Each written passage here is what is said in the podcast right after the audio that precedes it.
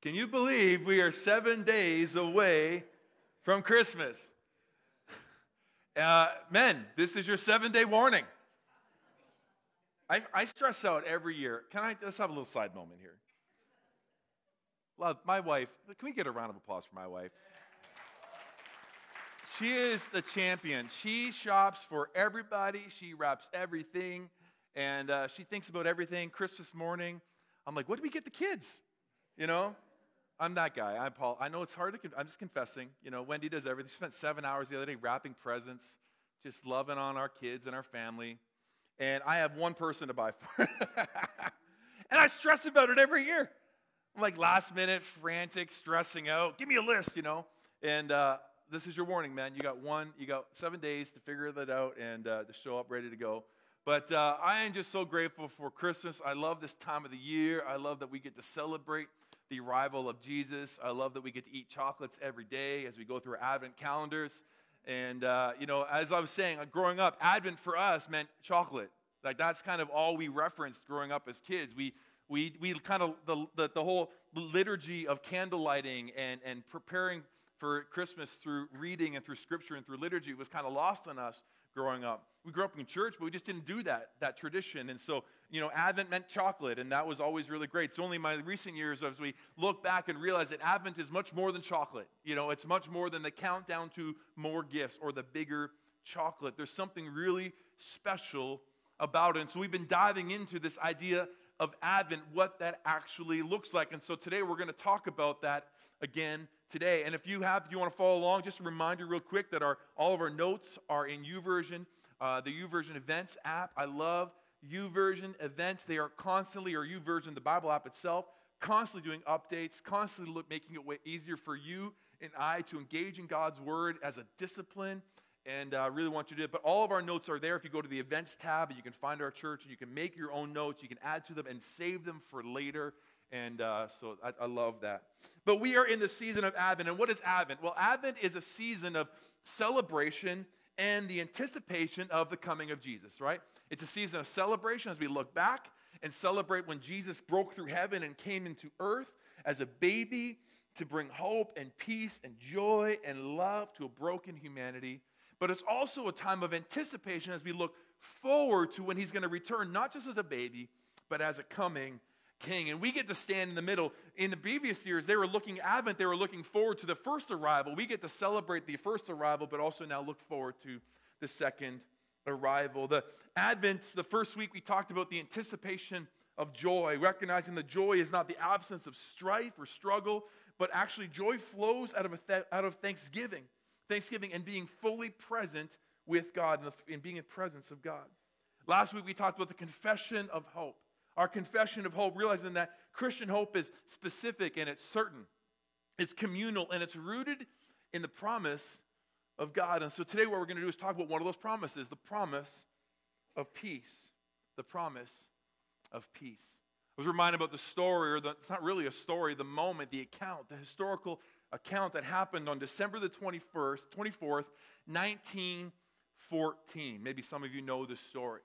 It was five months into the war, World War II, with the Britons against Germans, and they were at, they were at a standstill. They were, they, they, something that took the, took the world by surprise as both sides ran out of men and munitions, and the commanders reconsidered their strategies. Soldiers emerged from their bloody, muddy trenches in peace. This is and called for a Christmas truce. There's a story, it's been said that men from both sides ventured into no man's land, into the gap in the middle, to exchange Christmas greetings, to, to exchange Christmas souvenirs, and even to sing some Christmas carols. Other reports said that these men gathered and even played some football, not American football, British football, some soccer. They played some soccer as they were waiting. One of the most memorable images of truth, tr- the truce in any war. While hostility still continued in some areas, these units arranged a temporary ceasefire to engage in a few days of Christmas peace. It's beautiful. It's an amazing story. See, peace is a common word that's it's common in all languages. People talk about peace. They, they talk about treaties. They, they talk about times of peace. And, they, it, and it, sometimes it can mean the absence of war. And in the Bible, it can actually mean the absence of conflict. But more, more, more, in more instances than not, it actually points to the presence of something far better, something of better in its place. You see, the Old Testament word for peace, some of us would know this, is shalom. It's a word that they use often. It's every time you greet in greeting in Israel, they use shalom. And that word shalom means to be complete or to be whole. It, speaks to this idea of being safe. It speaks to this idea of being sound. It, speaks to the idea of being in perfect completion or not lacking, lacking nothing.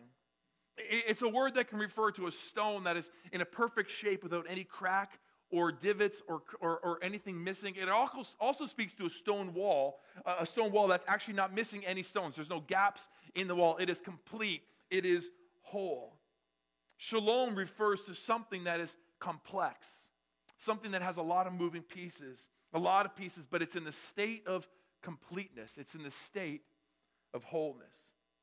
You see, this state of shalom, the state of peace, is what Israel's kings were supposed to cultivate. It was their role as kings, just to cultivate it. it. But it rarely happens. You just have to read the story of Israel. You go through the Kings, First and Second Kings, and go through the Chronicles, and you realize really, really quickly this reoccurring phrase. Once again, they did evil in the eyes of the Lord. Like, it's just like this reoccurring generational problem. That even though the kings and the judges and the rulers of Israel are supposed to lead their people towards completeness and wholeness, every one of them, as good as they were, always fell short. They always fell short. And we go back into this recurring problem that once again, they did evil in the eyes of the Lord. And so, through divine revelation, the prophet Isaiah, he looked forward to a future king, a prince of shalom, a prince of peace, prophesying his reign would bring shalom, would bring peace with no end, a time when God would make a covenant of peace to his people and make right all wrongs and heal all that has been broken. We read this verse already this morning in our Advent reading, but we're going to go back to it again in Isaiah, in verse uh, Isaiah chapter 9, but we're going to read verse 2 real quick. And it says, For the people walking in darkness have seen a great light. And on those living in the land of darkness, a light has dawned. What is this light? Well, for unto us a child is born. And to us a son is given, and the government will be upon his shoulders, and he will be called Wonderful Counselor, Mighty God, Everlasting Father, and Prince of Peace.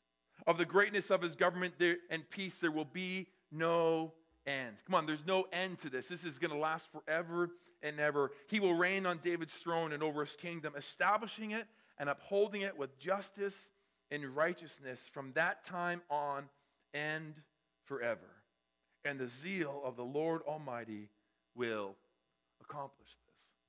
It's this beautiful passage of Scripture that we know so well, but Christmas is a time for peace, isn't it? It's that time that we hold on to. Every one of us long for that state of peace, but something about the Christmas season, something about the holiday seasons, we learn, we yearn for it a little bit more.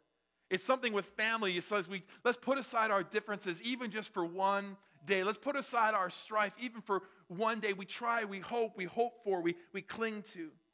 It's a theme of Christmas, and we all long for this reality, this hope, or this state of peace in our life. And so, what I want to do today in our time together is just show three areas that we can experience God's peace today. I, I just pray that every one of us could experience a, a fresh revelation or a fresh understanding of God's peace. If you're like me, can we be honest? Sometimes we come to church and we hear a familiar verse or we hear a familiar theme and we just say, well, I already know that. I already know that. We kind of t- zone out a little bit.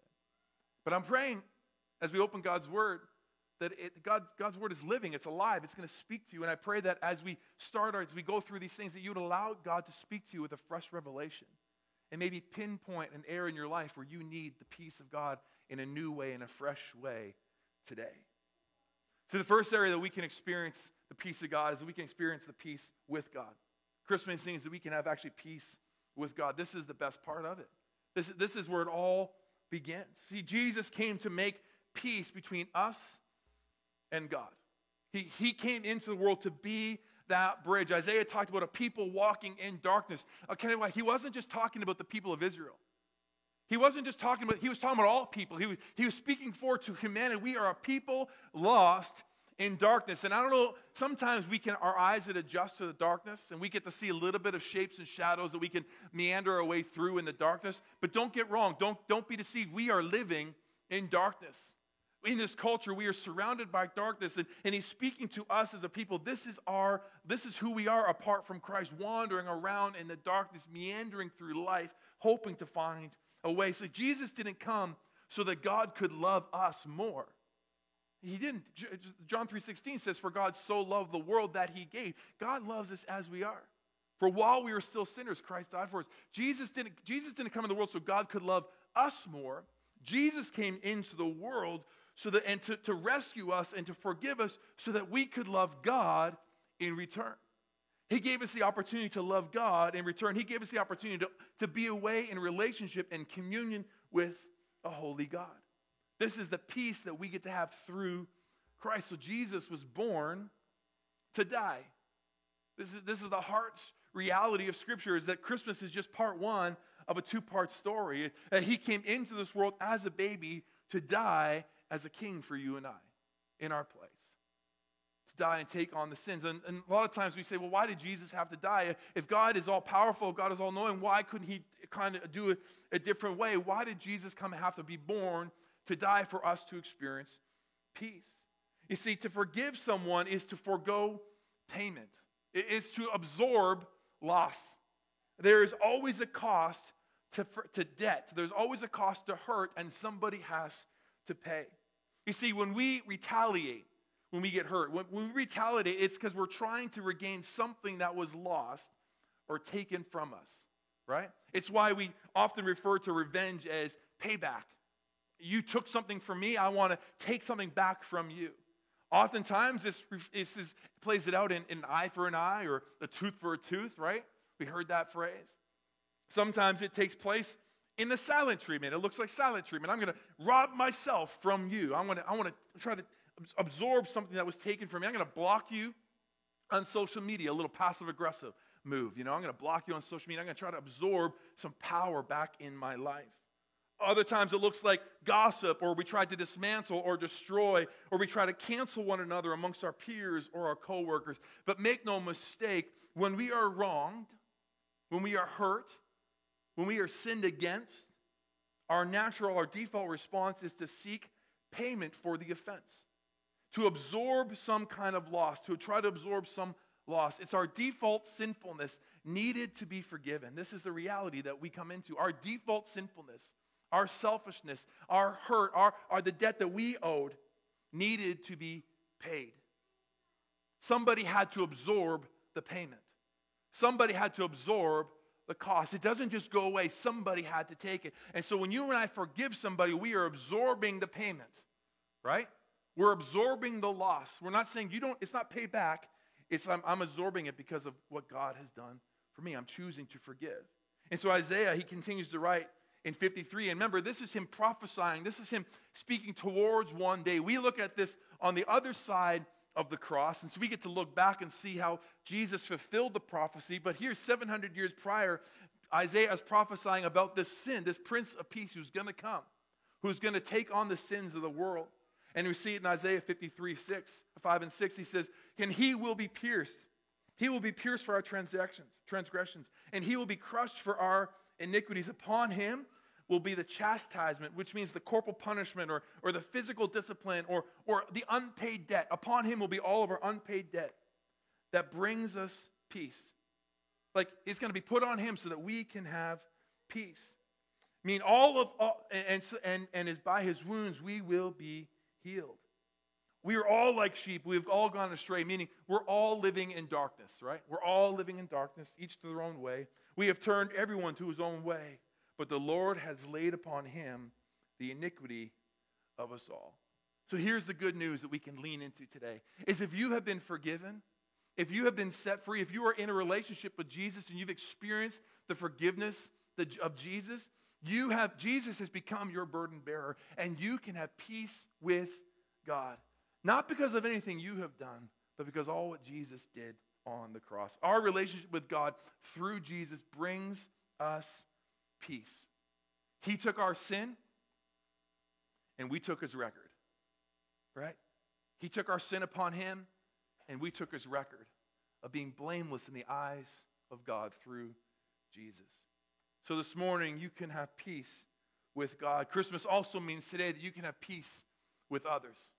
You can have peace with others. Peace takes a lot of work because it doesn't just, it's not just the absence of conflict.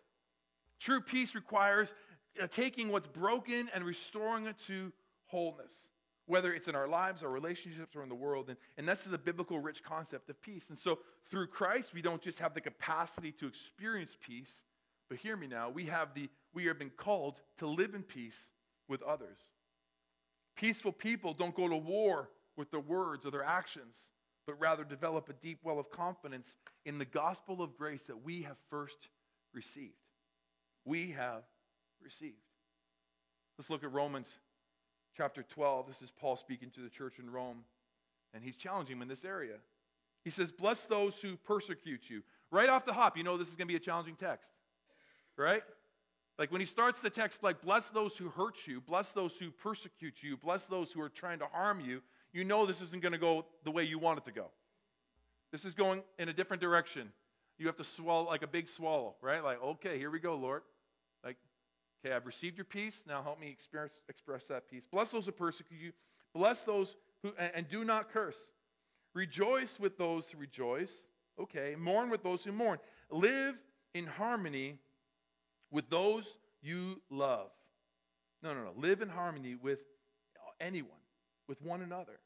Do not be proud, but be willing to associate with people of low position. I mean, don't discriminate against one another, but embrace all people. Do not be conceited. Do not repay any, anyone evil for evil. Be careful to do what is right in the eyes of everyone. If at all possible, I love this, as far as it depends on you, like if it's all possible, as far as it depends on you, live at peace with everyone. I love how it says that because everyone includes your enemies. Everyone includes those who are actually actively trying to take you out, actively trying to hurt you, actively trying to gossip about you, actively speaking slander against you. As far as it depends on you, live at peace with everyone. It's easy to live at peace with those who are living at peace with you. Not so much so when you're living with somebody who's at conflict with you. Do not take revenge, my dear friends. That's another hard one to swallow, isn't it? We want to repay, right? Something was taken from me, right? I, I, something was taken from me. I want to absorb the loss. I want payback. I want retribution. We don't call it revenge because we're Christian, we call it justice. But it means the same thing in our minds, right? Essentially, we want them to hurt the same way they hurt us. That's, that's our default response. But Paul's telling no, no, no, you're, you're different. You're called to live different. He says, don't take revenge. It's mine to, it's mine to repay, says the Lord. He's quoting Deuteronomy. On the contrary, if your enemy is hungry, feed him. If he is thirsty, give him something to drink. In doing so, you'll heap burning coals on his head. For do not overcome, uh, do not be overcome by evil. Do not be overcome by evil. Do not let the ways of this world challenge you to live the way of the world. Don't, don't be overcome by your natural defaulted response, but overcome evil with good. See, there's a lot of scripture. There's sometimes you read a scripture and like, okay, we need to unpack that. We need to break that down. We need to get some context. We need to get some clarity. Then there's other scriptures where you just have to read it and everyone knows exactly what we're saying. And this is one of those scriptures. You don't need someone to tell you exactly what this means. You just got to allow yourself to hear it and apply it and live it out. And how many people know you don't have to show of hands? You can't do this on your own. Like, you can't do it on your own. You need people around you. You need the grace of God in your life. You need to receive the peace of God for you. But then you need other people who are going to hold you to that peace. They're going to other people are going to encourage you along the way because this is hard work. This is this is where the rubber meets the road. So Paul commands us to live at peace with those around us. Real quick, three practical ways I want to help us live with peace with everyone. Three ways. One is that we overcome evil with good. We overcome evil with good. It's real simple, it's real practical, it's a posture of being good, wanting what's best for others.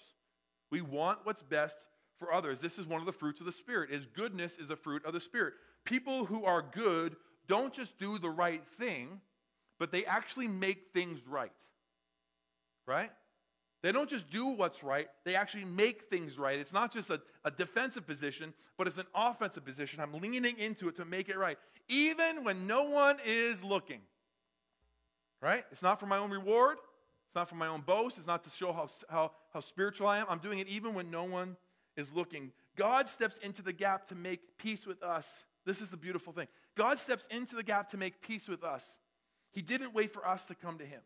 What does this mean? It means that our responsibility is to make peace, to actively make peace. Does it mean we, we have to go to those who are hurting us? We have to actively go to them. What does Romans 5 8 says? Is that while God demonstrated his love for us in this, that while we were still sinners, Christ died for us. Meaning, while we were still far away from God, while we were living in darkness, while we were an enemy of God, God sent his son into the world to build a bridge and build and make peace with us. So if we're supposed to make peace with everybody, we have to receive the peace of God. But then we have to step into the situation of crisis, of conflict, of strife to begin to make peace with those in our life, as far as it depends on us. It's different than just sitting here and say, well, if they, if, if they submit and humble themselves and come to me, then I'll think about making peace with them. Because that's our approach, right? Sounds spiritual, sounds Christian, but it's wrong. Can I be blunt? That's not how Jesus. Eh, Paul's saying, no, you have to go to them. You have to make peace with them. You have to be active in, in your approach. You have to be, a, you have to be on, on the offense of this. That's a lot harder to do, isn't it? So, as far as it depends on you to be good, it's not just about doing the right thing, it's about making things right, being, being taking the attitude of Christ and not just waiting for them to come to us. I'm so grateful that God didn't wait for us to come to Him, but He came to me. He came to you while you were still a sinner, while you were an enemy of God. God sent His Son to you to make peace. It's your responsibility. What you're going to do with that is on you. But He's come to you, He's built the bridge.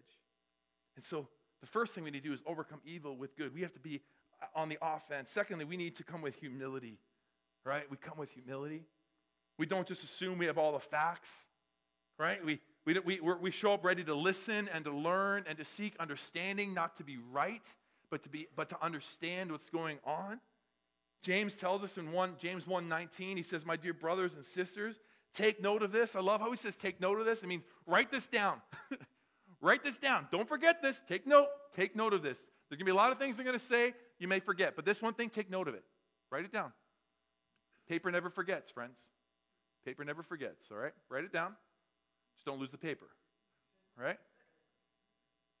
Everyone should be quick to listen, slow to speak, slow to become angry. I know we know this a lot. We say this all the time. God's given us two ears and one mouth for a reason, right? Quick to listen, slow to speak, slow to become angry, because human anger does not produce righteousness. Human anger does not produce the goodness, right? We need the fruit of the Spirit we need to be good, does not produce what God desires. See, our default response does not produce within us the ability to overcome evil with good. So we need to develop a discipline of active listening, not just listening to be heard. What's active listening look like? You know, so it's one of these things is eye contact is a great way to start with active listening. It's one thing I'm learning. You know, I feel like I can listen to my wife and watch TV at the same time. 25, 20 years later, still trying to master that. It doesn't work.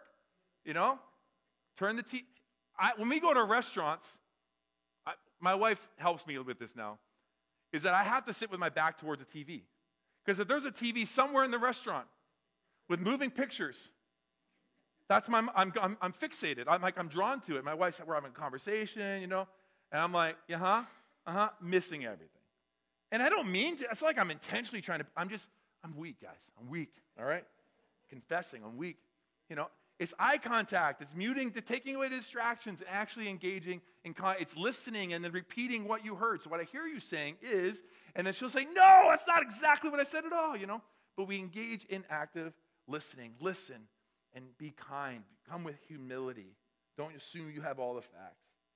Thirdly, we take our own responsibility. We take responsibility as far as it depends on you. As far as it depends on you, meaning you can't control how others respond. You can't control what other people do. You can't control how other people say, but you can control your actions. You can, you can control what you do. How they respond is not your responsibility, but how you do respond is your own. Paul tells us in Romans 12, do not take revenge, my friends, but leave room for God's wrath, meaning God's work, God's going to work in there somehow. He may offer discipline or he may offer correction, but God is going to work on your behalf. Let him do the work. Don't work, don't, you don't have to work for God. You don't have to defend God. It's mine to avenge, he says. Listen, we got to trust God with the situation. Submit the situation to God. Allow, allow, God to work on our heart, but then trust the situation to God. You see, some things just have to be left to God to work out. You see, so Christians, as Christmas means that we can experience peace with God, it also means we can experience peace with others. And last one, real quick, and come on up, Ashley, is this, is that Christmas means we can have peace within. It means we can have peace within. And here's, there, here's the thing as we've been rustling through this, and it's kind of the world we live in right now, is that how many of us live with torment, with torment? How many of us live in anxiety? How many of us live in, live in worry? How many of us live in doubt and fear? Anxiety is on the is running rampant. It is on the rise. It used to be that used to be a kid and have no worry in the world. Remember those days? No worry in the world. The only thing I worried about was that is mom making dinner. And even at that, I didn't even worry about that because I just knew it was going to happen.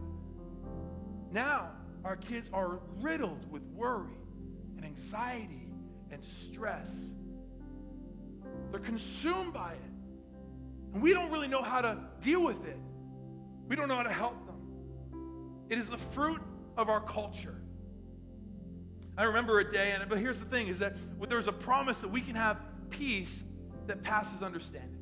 This is the promise that we can actually experience peace within. We see in Philippians, the letter to the church in Philippi. This is Paul speaking again. He says, "Rejoice in the Lord always." And again, I say rejoice. Why does he say rejoice? Because worry, as has been said, is, wor- is, wor- is worship rather is worry in reverse. Worry is worship in reverse. Worship is when we cast all of our cares and our focuses on God. Worry is when we consume it into ourselves. Right? So he says, rejoice. Fix your eyes on Jesus. Fix your eyes on God. Rejoice and be glad. Let your, let, let your gentleness, the goodness, the fruit of the Spirit be evident to all. The Lord is near. So he says, don't, don't be anxious about anything. But in every situation, by prayer and petition, with thanksgiving, present your request to God. Why? So that the peace of God, which transcends all understanding, will guard your hearts and your minds in Christ Jesus.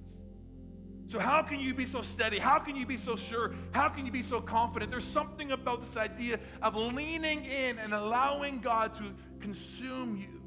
You think about the, the stories of Joseph or, or, Shadrach, Meshach, and Abednego, or, or Daniel, or the apostles who were martyred and went to the death, death peacefully. What happened in their hearts? Why did they experience the peace of God when we read their stories and it was anything but peaceful?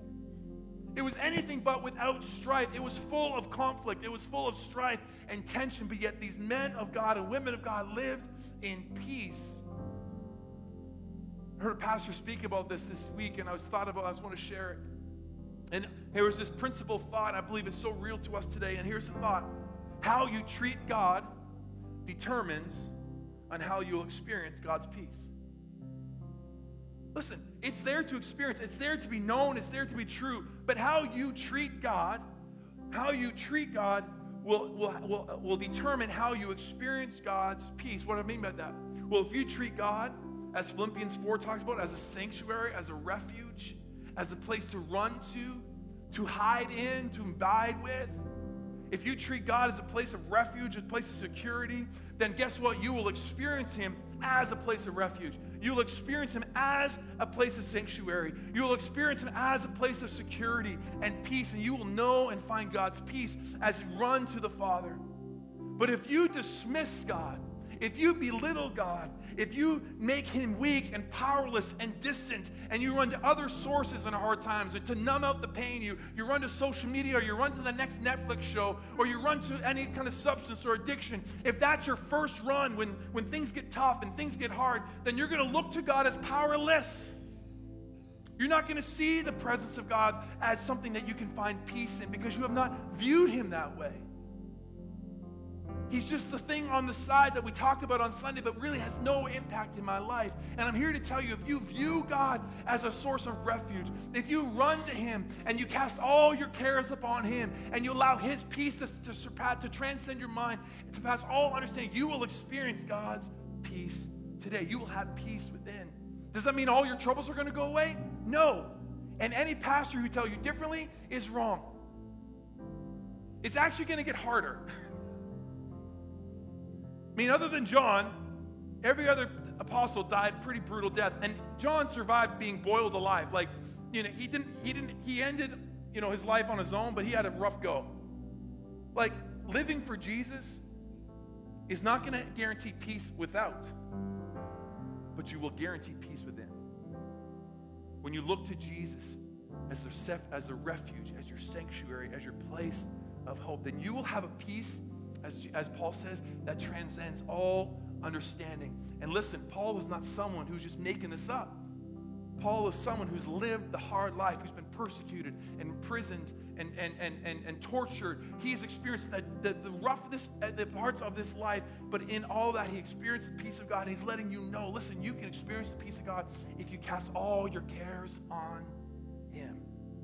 See, peace is not the absence of struggle, but peace is the presence of God. It's the presence of God. And you and I get to hold the presence of God. I love Isaiah. He says again in Isaiah 26, he says this here's the promise.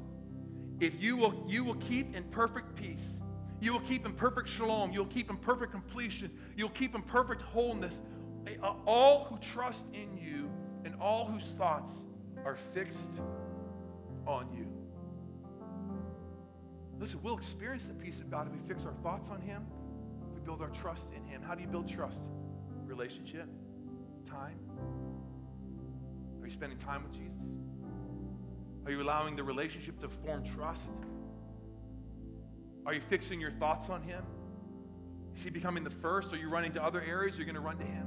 Listen, you want to experience the peace of God, you got to do the work. You got to trust Him. You got to fix your thoughts on Him. And you will then experience the peace that transcends all understanding. Experience the peace of God today? Have peace with God, have peace with others, and have peace within. This is the hope that we can cling to. This is the promise of peace that's available to you and I if we so choose to receive it. Let's pray. Father, we just thank you so much for your goodness. God, we thank you that you saw us as we were. You saw us in our brokenness. You saw us in our vindictiveness. You saw us in our sin. You saw us in our selfishness. And Lord, you came to us to bring peace to us. You came into our world. You loved us as we were, and you loved us too much to leave us the way we are. So you created a way back to a holy God, back to a Father. And so, God, today we just thank you that we can experience peace because of you we can experience peace with you because of what Jesus, the burden that Jesus took, the, the iniquity that has been laid on him, the, the punishment, that what was owed through our sin was placed on him so that we can experience the peace of God. Father, give us, I pray that you would help us as we navigate peace with one another, or that we would be people of peace, that we would actively work towards peace, that we wouldn't just be passively peacemakers, but God, we would be actively working towards peace in our situations, in our families, in our homes, in our, in our, in our, in our communities, in our workplaces, God, that we be people who are actively looking to make peace, to bring peace through Christ. And ultimately, Lord, we would experience peace within so that all that comes out of us would be an overflow of what you're doing in us. Lord, we need you today. Our hearts desire you. We, we recognize that this world is full of anxiety and strife, strife and struggle. But God, we've true that we, we choose to find peace in you pray this in your precious name. Amen. Amen. Amen. God bless. God bless. At this time, I'm just going to invite some of our board members up before I come and give our final dismissal. They have a small presentation.